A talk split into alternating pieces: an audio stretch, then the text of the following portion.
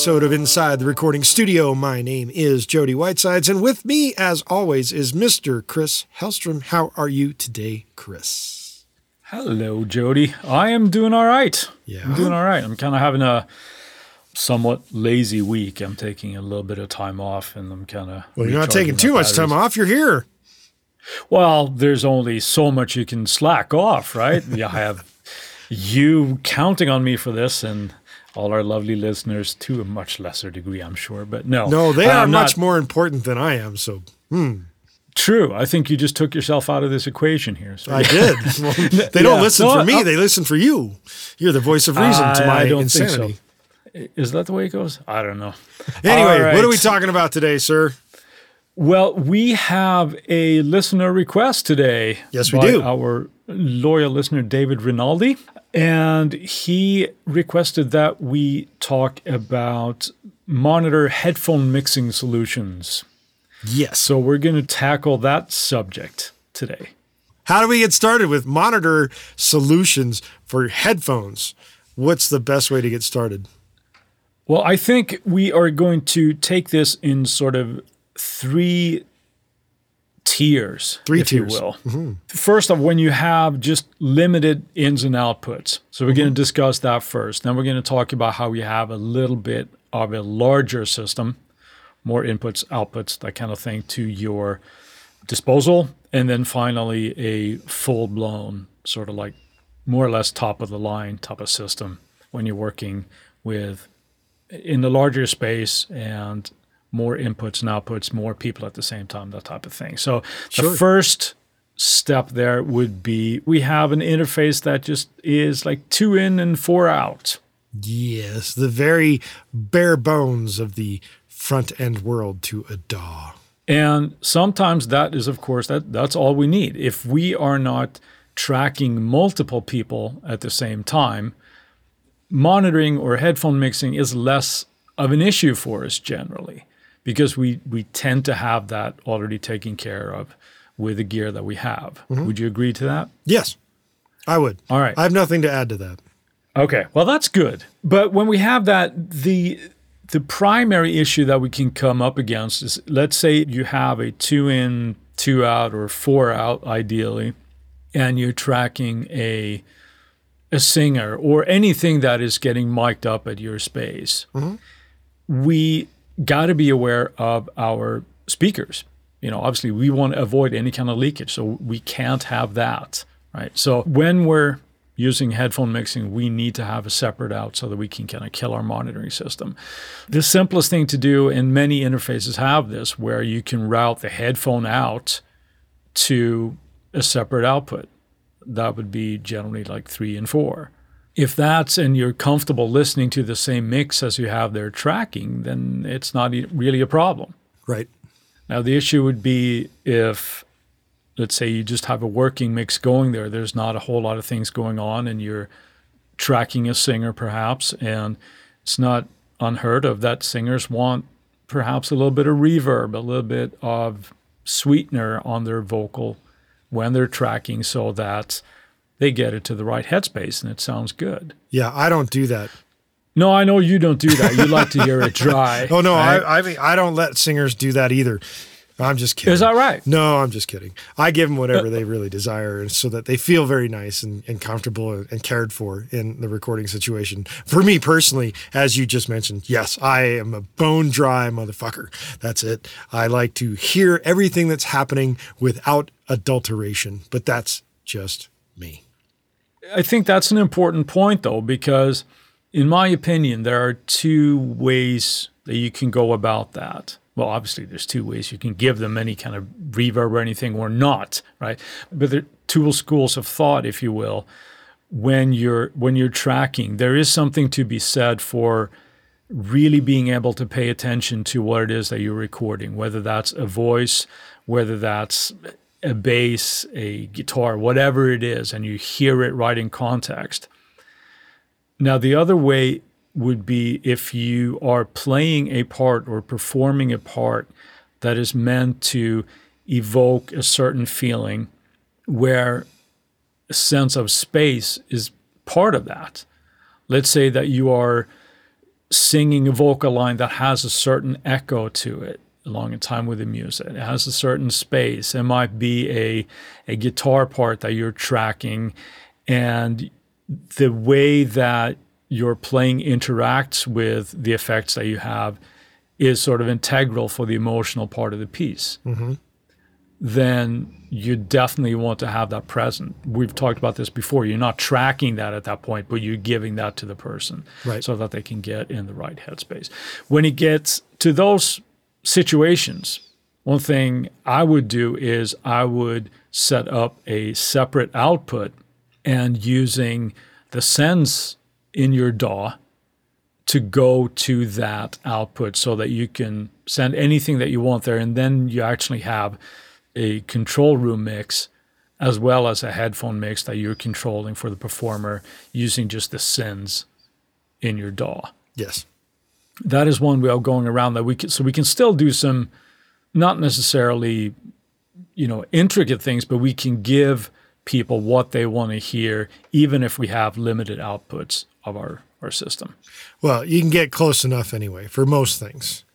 you know you got to work around your gear right so Yes. the other thing would be obviously if you're tracking instruments where there's not a microphone included. You might be DIing guitars, or you might be, let's say that you have a, an electronic drum kit and you're triggering samples or something like that. Well, then monitoring becomes less of an issue. You can just kind of control that in the control room. Or would you still go through and create a monitor mix for the performer? How would you deal with that? I would ask the performer how they feel most comfortable about it. That's the first question when setting something up. Generally, vocalists are always going to want some sort of headphone on their head, generally Yeah. speaking. In terms of guitar players, drummers, bass players, keyboard players, symphonic players, actually, symphonic players probably generally don't need headphones for their recording purposes. But for guitar players, I, for one, actually prefer to have headphones on because it can control the volume a little bit more. I can control the level in relation to the rest of the music a little bit more with the way my setup actually works. And I can also hear the click a little better with a lot less of a sync problem because distance from the monitors becomes a real issue, even though it seems negligible, and it technically is. It's a different value from a signal that's happening right in the headphones. That's right next to your ears. It's not traveling through sound space as far. That's getting really, really anal, isn't it? Yes, Uh, it I is. I'm not. I'm not going to disagree with it. It is very anal, but I do notice that my timing as a performer, as a player, tends to be a little bit better with headphones on, with the click going.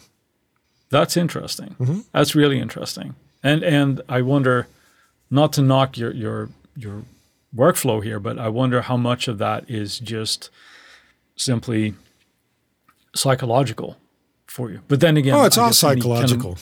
I can play Yeah. either way. It doesn't really matter. But I prefer to have. you're just saying that if, if you want it to be good, you need to have headphones. That's right. if I want to sound like a freaking robot, that's what I'm going to do. I'm going to put headphones on. Fair enough. So that not everybody's going to do that. However, that being said, when you are miking things up and you're in the control room, you can't just mic it up and leave your speakers on. You have to have speakers off in that kind of situation. Thus, headphones become important. And of course, closed back headphones become even more important to the microphone. Good point. Because open back headphones, you got problems with leakage going all over the place.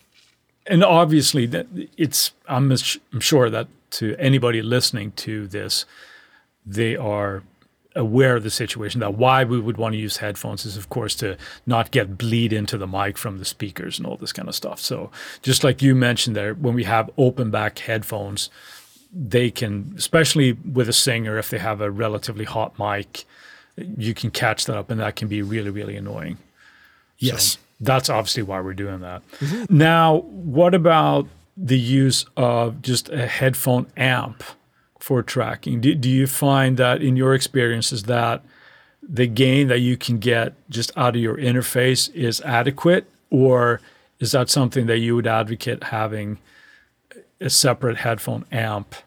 to that as well, even if on the small on the small uh, scale here. I advocate it, and the reason why I say that is even when I had a much smaller setup in terms of the amount of cue outputs that I could do for different monitor mixes, I had, and actually I still own it, a Behringer headphone amp. Mm-hmm. That only allows for a single input, single stereo input that can then be split off to four other headphone outputs. And each of those can be controlled individually in terms of volume level. They're all getting the same mix, but somebody might want their headphones turned up more than someone else. And without yeah. some sort of headphone amp, you're not going to be able to do that. Even when I had a two in, four out, I think it was, I still had a headphone monitor amp that yeah. I could use to control individual volumes to up to four people with that. I think it's a very, you know, cost effective, obviously, tool, but yes. that can do so much because if you have, well, anytime you have more than two people, you're going to get disagreements on how loud something should be. Right? Yep. So for somebody, the, the drummer, perhaps if you have a drummer, they're going to they're banging on something that's really really loud. They're going to want their headphones cranking generally. Yes. And whatever the case may be, you, you have that. So th- that's a good, you know, tip for just regardless of your setup, really, to have. Yeah, a, a for a most limited of things, if you're not doing things for yourself and yourself only, I recommend a headphone amp that has multiple outputs. If you got it with multiple inputs as well, fantastic. But generally speaking, at least the one I purchased is stereo in, four outputs of stereo outputs and then you right. can individually control the volume level, but it's all the same mix to the four different headphones. Last thing here to for our limited setup portion of this would be obviously when you're doing this and you're spending the time to do this, either turn off your control room speakers if the performer is in the same room or you've done all this for naught because you're still going to have that bleed. But there is another trick that you can do that Jody you're going to share with us here. Yes, I would you, call it the hack setup. yeah, the best way of is kind of calling it. I had a vocalist come to me. He didn't like to wear headphones, and the vocal setup was in the same room as the control of the computer and the monitor speakers and everything. Because he didn't like headphones. He had a method that he shared with me that I thought was actually quite ingenious and it worked actually extremely well. And that method is is that you can take your studio speakers and you can reverse the wiring or the phase of one speaker. And in doing that, you sitting where you are will still hear the music as it's going. But if you triangulate the speakers so that the microphone is right at the triangle point, it will actually erase the sound of the music and the singer coming back out hmm. of the speakers from the microphone. It's I didn't believe it would work, but it's a little bit mathematical. So you really do have to be in that triangle tip and you have to measure it out. Once you do that and you reverse the phase of one of the speakers, bingo, you have now erased the music from the microphone. Singer can sing without headphones on and you can monitor at the same time and get a good clean recording out of it. Now it's not hundred percent perfect. I mean, you're still going to have a tiny bit of bleed, but it's yeah. not going to be extreme like it would be if they were wired in phase. Yeah. It's pretty so just the fact that he's behind the mic enough that it he can still hear it there. Yes, and it's just because of the that, that's interesting. I had never heard of that before you told me that. That that's pretty crazy. Yeah, I, I was I was a little bit doubtful when he suggested it, and we did it, and it worked perfectly. It pretty much re- it removed all the music from his vocal take. I mean, it was just a tiny bit of bleed there, but for the amount of volume that we were pumping and how he was singing, it was surprising how little bled through.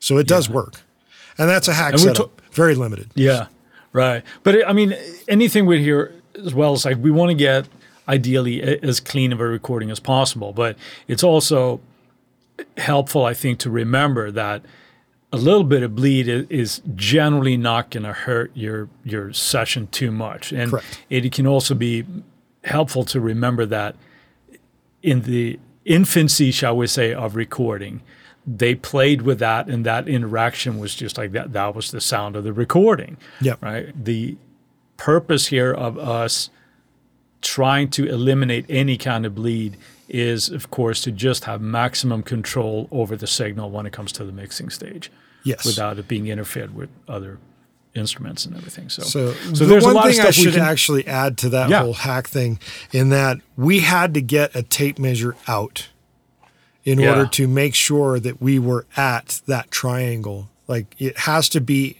a perfect. I had to move my monitor speakers from their normal position, so I marked them out as to where they were, so I could put them back when I needed to. And Yeah. then we measured out the distance. So we knew exactly the distance between the two speakers would also match the distance from the left and right to the, the triangle tip where the mic was placed. It has to all be equal distance. Well, that, That- that's when a, a trip to the, your local craft store can come in handy when you just get some string, right? And you tie Well, the yeah, string you can do it together. with a single string too. Yes. right. So, but you can do that and you essentially just formulate that, that triangle between the speakers. And then you know, okay, well, here's the tip. This is where we'll place. And yeah, and the reason why I mentioned that is because me as the control person couldn't have my speakers in my normal place because I'm supposed to be at the point of the triangle, right? Right. but he had to stand further back. So we had to widen the distance between the two speakers and then make sure that they were faced to that triangle. So Yeah.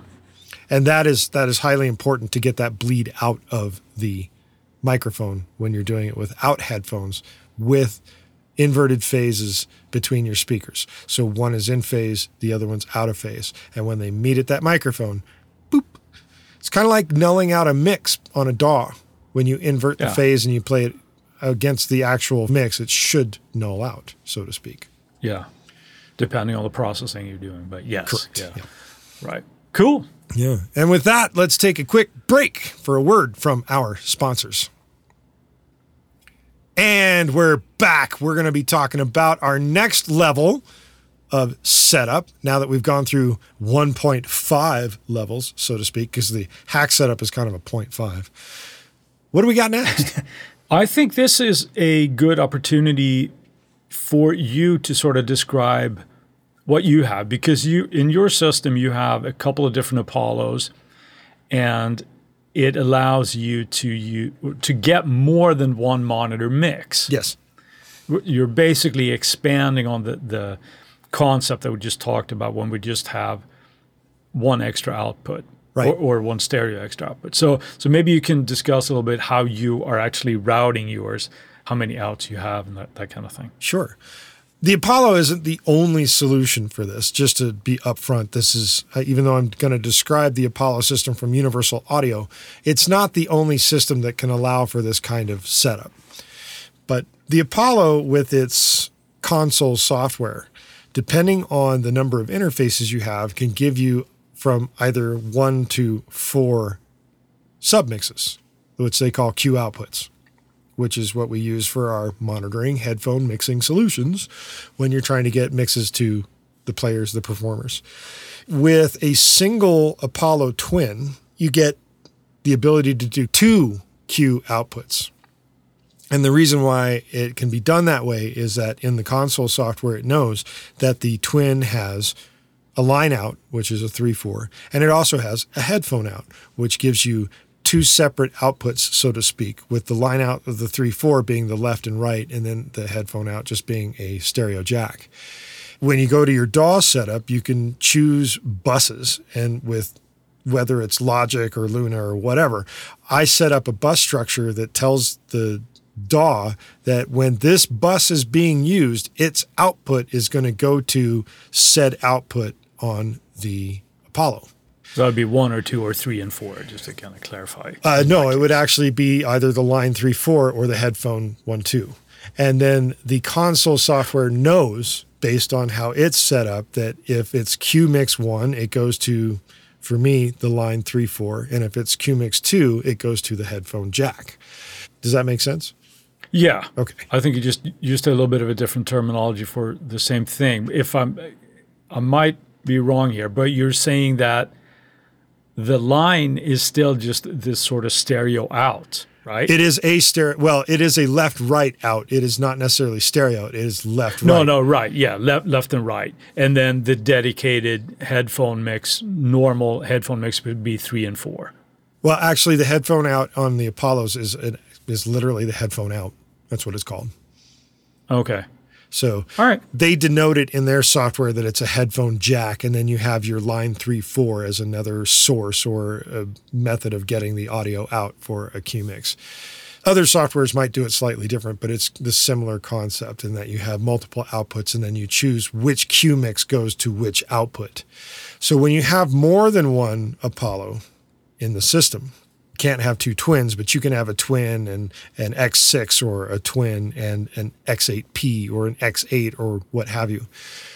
Once you add an additional interface in there, they usually also have additional headphone outs. So I have the 8P, and with that in conjunction with the twin, gives me two additional headphone output jacks. So I can now do four Q mixes, which is the max that the system can actually do. So I can have four different mixes based on four Q outputs. And the console software sets it up. And the way mine is currently set up, my headphone or my QMix 1 goes out the line 3 4 of my twin. The QMix 2 goes out the headphone output of the twin. My QMix 3 goes out the headphone 1 of the 8P. And then my QMix 4 goes out the headphone 2 of the 8P. So that's where I get four different sources there. The reason why this is kind of like a medium level setup is that I'm working on dedicated outputs that are designed for this particular purpose. Then in my DAW, I have four different buses structured in there and they are marked Q1, Q2, Q3, Q4. And then they have specific outputs that the DAW then sends them out to.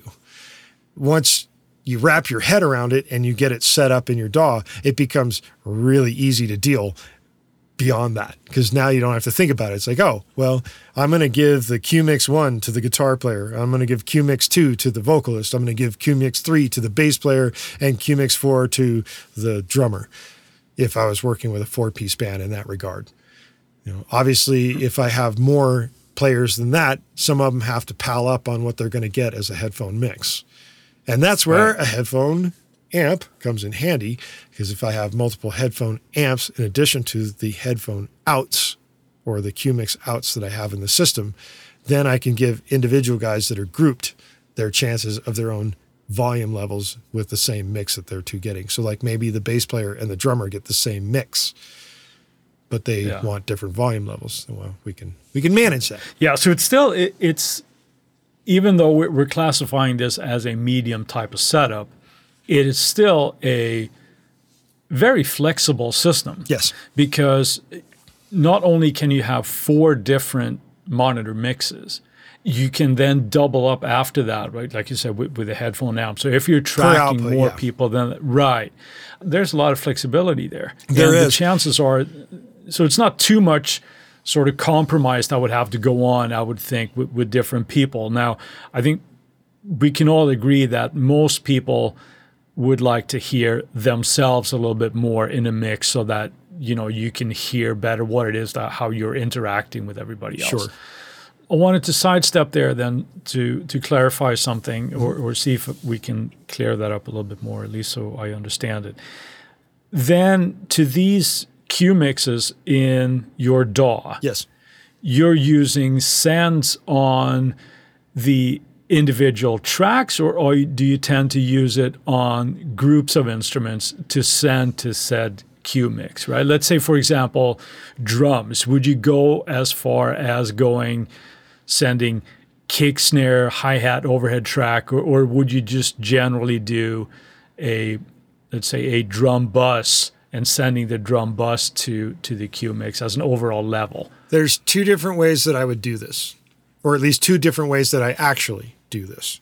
Specifically, based on if I'm recording myself, I do individual tracks because sometimes I want to turn something on and off, and it's much easier than trying to turn on and off an, an entire bus when I only need to remove a specific instrument. So I will do it individually if somebody is really diehard wanting that individual clarity in their mix, I will do that for them. It's not super hard to do. And I usually, when in my tracking template, I have four sends immediately set up across all the tracks that I create anyway. Right, So okay, I have so a, that's they go in handy. succession. I have Q1, Q2, Q3, and Q4 on my tracking setup. And that allows me to dial in every one of them individually to whoever wants what in their particular mix setup. Now, if it was going to go beyond and it needed to be per bus, then I would bus the drums to a bus and then I would just send the one, two, three, four Q outs out that bus setup. But maybe the drummer wants something a little more. So I turn his bus mix off and I give him the individual mix or something. It just it's just a different way.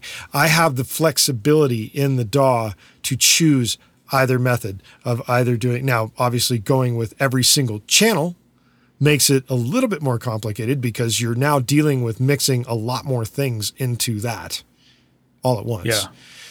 But Logic has a I, I can't remember if it was if it came in 10.5 or if it was already available in 10.4. I want to say it was in 10.5 where you can essentially set up the sends on faders. Yes. So they, it actually moves. As, so it, it's a relatively elegant solution for, for the ability to do that. And I'm sure other DAWs do very similar things. Yes. But since I'm a Logic user, that, that's what I'm most intimate with. So And- well, and it's called sends on faders. And Right. what you do is when you flip that little switch that says the sends are on faders, and you tell which send you're going to work with to the channel strip, and now you've got a golden fader for that. So you're not working Yeah. with a tiny little like circular dial. You can work with an actual fader if you wish to do that. Yes. Yeah. So I think uh, that, that's a pretty elegant solution. But the something you touched on there, I think, is um, also important to kind of just reiterate is that I asked you whether you did it on the buses and did it on an overall bus. Doing it that way is not necessarily less work. You know, so it, we're, No. we're still just dealing with the sounds on each channel. So Yes. if you just wanted to send the entire kit, or if you have a whole keyboard packet, you could just select all the tracks and lower the send all in one go anyway. So Yeah. keeping the individual control might be just simpler in the long run, just less thinking for you possibly. Yeah, and it makes it look like I've got a giant mix already going, even though I don't. Right. But the difference also too that happens between having every channel as an individual send to whatever Q monitor mix, as opposed to having they all go to a bus and you're using the singular bus for the Q monitor outs, is that I can have a separate mix that goes to the stereo out for me and each Yeah. player can have their own mix of what goes to them if every channel is used instead of just busing. And the benefit to that is is that maybe the bass player actually wants the kick cranked in his headphone along with his bass. Right. I can't crank Yeah. the kick in the mix, send it out the bus, and then everybody gets it that way. And somebody else is like, dude, I don't want to hear the kick that loud. So it really comes down to the nature of the group that you're working with or the people that you're working with and how flexible they are with what they're getting from a mix. Me personally, as the recording engineer, as I'm tracking it, I don't want to have the kick kicking me in the face either. But you know, if Yeah. somebody wants it, I can give it to them on the individual track, and it works out very elegantly that way for me. Yeah. I think the biggest difference here compared to to the next level that, that we're going to start talking about here mm-hmm. is that there is sort of like that, that intimate control over what a player can get. But the biggest difference is that they're not turning the dial. They'll have to ask you for it Yes. so that you can set it up. That's that's where I, I think this kind of sets in the medium setup in that Yeah. you as the recording engineer are actually in charge of dialing in everybody's headphone monitor mixes. You know, Yeah. the other beauty of it too though is that you can send an additional send to another bus for like reverb for the vocalist and then that bus can go to his cue output and then you can dial in the amount of reverb that you, he hears or she hears. Yeah. And that's Yeah. beneficial as well if it goes around the fact that your vocalist wants to hear reverb and chorusing on their vocal, or maybe the delay as well, if they're going to play off whatever effects that are going on. You can do the same thing if you're direct recording guitars. Generally speaking, you're just grabbing the individual original sound that's coming from the guitar into the interface and then you're playing them the output that's coming from whatever amp emulations and effects that are on it. You can send all that to the guitar player as necessary. And actually, you can send all that to whatever individual wants to hear the guitar in that manner. So that's another benefit to having this kind of setup and flexibility is you can send additional effects to outside buses, and then those buses can be set to the individual cue mixes and mixed in as well. But that all falls on the player telling the recording engineer and the recording engineer having the flexibility in their system to be able to pull it off. And there is a little bit of a lesson in there. We, we go back to when we talked to Ray about the live monitoring and the ability to communicate Yes. what it is that, that we want. Yeah, it's a highly important thing to have the performers be comfortable enough to tell you, hey, this is what I need in my mix. I can't begin to tell you how many musicians step into a recording studio and they don't know what they want to hear in a monitor mix. And maybe it's because some of the artists that I've worked with aren't used to that. Maybe they've come from their bedroom and they always just do it themselves or I don't know what. However, when you get guys that are like that, you can start offering suggestions to them. Yes, it will create more work for you. However, if it helps them to perform better, it's always a good thing to add. Definitely. More comfortable they are, they're probably going to deliver better anyway. So, Yeah. Yeah. If you're in that situation, don't be afraid to ask for stuff. It's, oh, I've done tracking. Oh, it's really weird. I couldn't hear the bass. Well, why didn't you say something? Speak up. Yeah, indeed. Right. All right. So, should we move on to the Giant Pro setup here? What do you think? yes, why not? So now we get to the level where each performer, each person playing end up with their own ability to have they have a little box in front of them various manufacturers make this kind of thing but they basically have ultimate control of what they want to hear in their headphones Right. besides just level This is what we would call the pro level setup. It's advanced and yeah we get things like the hearback system from Hear Technologies. yeah And what that is, is it allows you, provided you have enough audio outputs.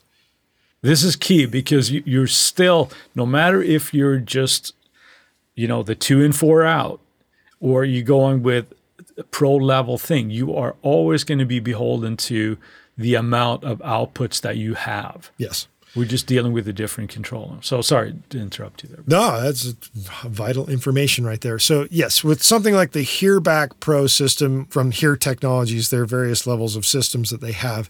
You need to have an audio interface setup that has a lot more outputs to be able to pull something like this off. They have several different levels of systems with the Hearback system from Hear Technologies, and uh, I know there's others, but that's the one that I'm most familiar with Yeah. but they operate the same way. You route your audio outputs to the inputs of the Hearback technology, and it's hardwired. Now you have outputs that go to specific inputs on the Hear system, and they're just automatically wired to always take whatever it is that you're giving it. This is probably also a system where you're going to probably have more of a mix going on and you're getting it from sends of buses or what have you. Um, you can also do it on the individual tracks as well. But those outputs are like you have an output for a kick, you have an output for your snare or what have you. Or if you're doing just an output for drums, an output for keyboards, an output for vocals, an output for guitars, synthesizers, orchestra, whatever it is that you have with the number of outputs that you have available to you. Yeah. I think the low end of the Hear system is 16. Right. to make full use of it, you you need to have at least 16 outputs of, of your audio interface, or you're potentially having a bigger system than you actually can use. Right. You have to have more than your stereo outs. More than your monitor outs. You have to have the individual outs for everything else you're going to send it. Once Yeah. it's sent to the HEAR system, the HEAR back system then has Ethernet cable that runs to these little controllers. Yeah. And those controllers will sit next to wherever you have the people set up in the studio.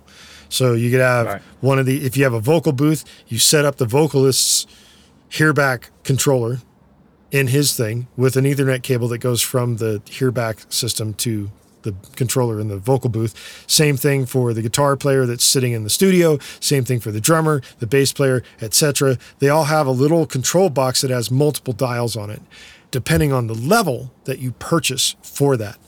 You can do anything from just individual, like, well, this is the mix that's going for the drums, and you can dial that much of the drums in. Or if you want to hear more of yourself as the guitar player, you dial the guitar knob higher, etc. And with a little bit more outputs, with the higher end systems that they have, the vocalist could even not only dial themselves in in comparison to the rest of the mix, you can have effect sends for the vocalist going to some of your inputs for the hearback technology system and dial those and then the vocalist can dial in the their own amount of how much reverb do I want to hear when I'm singing? How much chorusing do I want? How much delay? Whatever effects you're going to put on the vocal they can dial it in in the booth for themselves.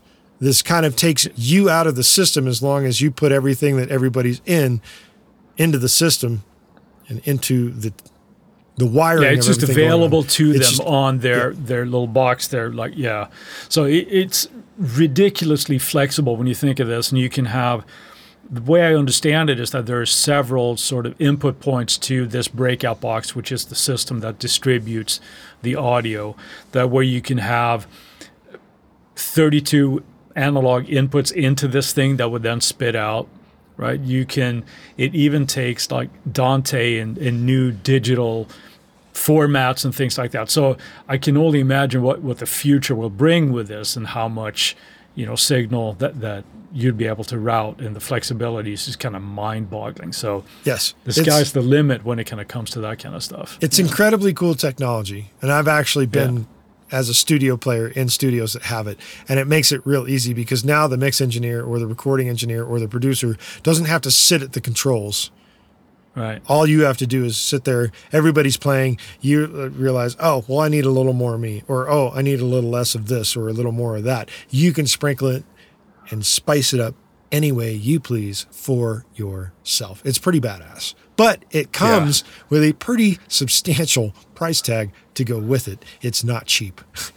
Well, if it's going to taste good, it's going to cost, right? So, it's I mean, it's amazing technology, but you know, if if somebody has you know a small room where they do their you know recordings, this is probably overshooting all of that.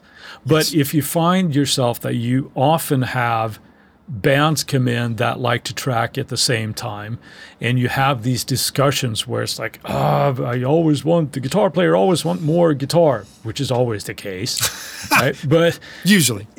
yeah but, but if you find yourself that you're doing this this might be a really really good investment because you know if you're at a studio or you're running a studio i would hate for people to have to go yeah it's a great setup and i can never hear myself well. Monitoring sucks. Yeah. as opposed to you know you go into a place and like oh it's fucking amazing. I can hear myself and i can control everything.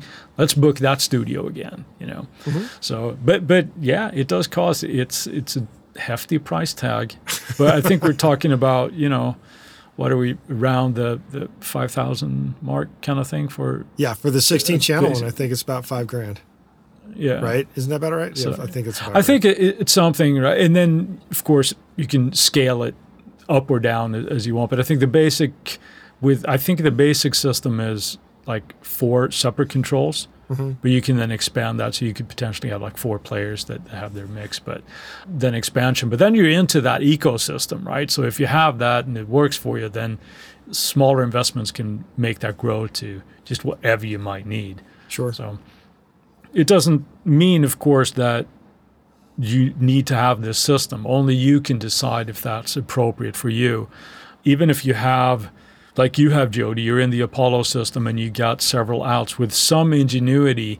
And if we you know know our routing software well enough, we can probably get a lot in, in the ballpark of what we might need for when players come in. Yeah, I, I would say right now for the setup that I have, it's ideal for one to four players, and Yeah. beyond four players, there's a little bit of flexibility loss, but Right. it can be done in such a way that each of those four players can get their own headphone mix. It's just that I'm the one having to dial it in. Not a big a deal, and it, I'd love to do it because you know when you got people that are hearing themselves the way they want to be heard in relation to everyone else that they're playing with, they're going to Yeah. get a better feel for what they're doing and they will deliver a better performance. And that's the bottom line of why you need to use, you know, headphone mixes when you're Yeah, monitoring. you want to make people happy so they can hear what they're doing and they're they're not having to second guess themselves. And like you said, that's the bottom line. It's the bottom line of what, what you what you're doing this for. So, Yep. All right. anything else that you would like to add to that, Jody? no, I think we've kind of discussed quite a bit about it. We've thrown a whole lot of information in a short period of time. Yeah. Well, it, it's also the last thing I, I guess we, we can mention here is that one thing to take into consideration as well is the physical size of the studio, right? If you're looking at this kind of thing where it might not be practical to, to keep running around and try to adjust everything and going back to the control room and fixing, oh, did that sound good? Where you're more spread out, you might need a system where you have that. However, if it's a smaller tracking space and you're all in close vicinity to each other, that is a conversation that might be easier to, to handle. And you might put your $5,000 into improving the sound of your studio. I don't know. or But buying new uh, microphones. yeah. yeah, any other kind of investment. So, but the technology for something like that, I think, is amazing, and it's just when you read about what it can do, it just kind of makes your head spin. It's like, wow, that is pretty crazy. Yes, it is. And of course, it makes the studio look super cool when they have something like the Hearback technology. Yeah, indeed. Yeah, absolutely. All right. With that, we're going to move on to some Friday finds. What have you got, Chris? I have an application called AudioGridder. Do tell. Now, when I read about this, it reminded me a lot of something that Apple and Logic did. They used to have something called the Logic Node. Do you remember that? Where you could run the processing from a, a networked computer to run or offload the power essentially of the processor. I do remember it because I used to do that. I used to use it. Yeah. Yeah. And how did that work for you? Did you enjoy it or did you have to do it? Or did you have a power enough machine where it just created more headaches? No, I used it specifically because I had some mixes that were going beyond the capability of the G5 that I had at the time, going Uh-huh. way back to the G5. Right. and I had, you know, a second computer that was capable of running the same version of Logic and use Logic Node to be able to fire it up and get additional processing power. But now, of course, you get additional processing from the Apollo stuff. So Yes. probably even less for that. Yeah, but but anyway, I read about this and it's a free application, and I thought it it sounded kind of intriguing.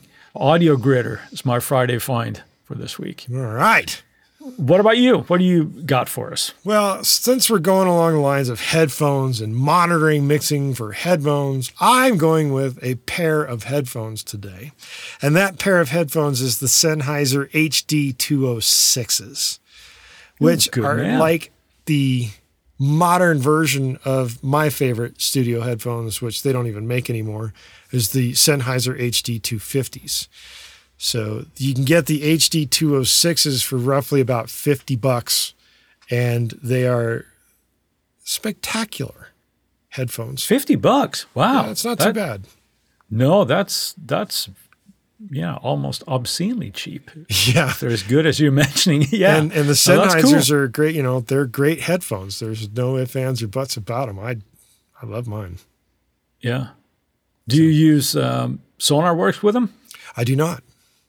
Although No. I would be willing to bet that the updated version and or the original version of SonarWorks probably has an HD 206 print to it.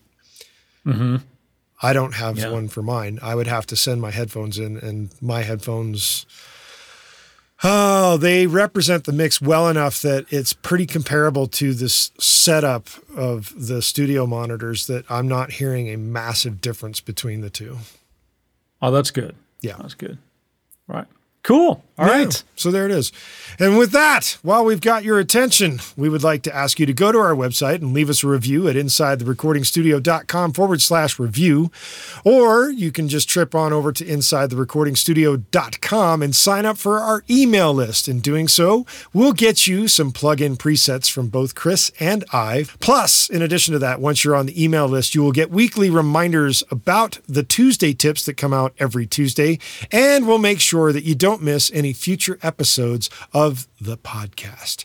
If you would like to send us an email to goldstar, G O L D S T A R, at insidetherecordingstudio.com with the word or phrase this week of personal mix, you'll get something cool back in your inbox. If you have a topic of suggestion like today's episode, which came from Dave Rinaldi, you can head on over to our contact page send us the idea and we will put it into consideration for a future episode.